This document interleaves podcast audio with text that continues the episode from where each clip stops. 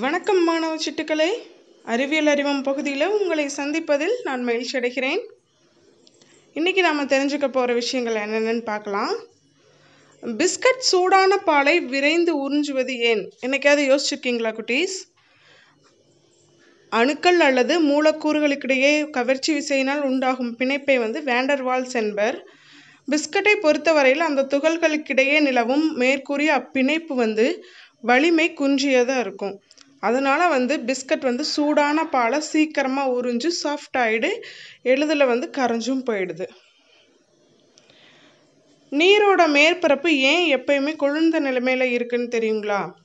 நீரின் மேற்பரப்பு சற்று குறி குளிர்ந்த நிலையில் உள்ளது. ஏனெனில் நீரின் மேற்பரப்பில் இருந்து நீர் ஆவியாவதால் ஆவியாவதற்கு தேவைப்படும் வெப்பத்தை நீரிலிருந்தே எடுத்துக்கொண்டு குளிர்கிறது.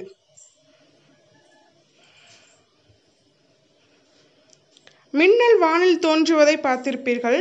அது எவ்வளவு உயரத்தில் தோன்றியது என உங்களால் சொல்ல முடியுமா?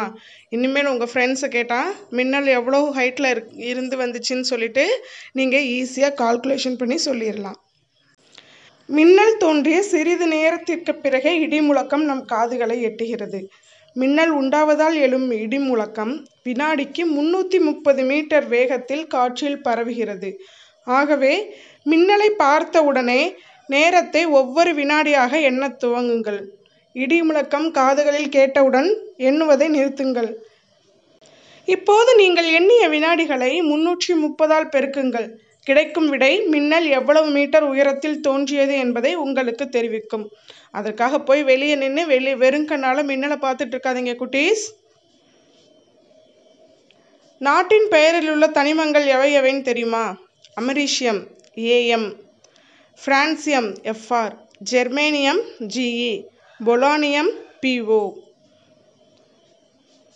நன்றி குட்டீஸ். மீண்டும் சந்திப்போம். நான் உங்கள் ஆசிரியர் பார்த்தி ஊராட்சி ஒன்றிய நடுநிலைப்பள்ளி அம்பலிக்கை ஒட்டன்சத்திரம் திண்டுக்கல் மாவட்டம்.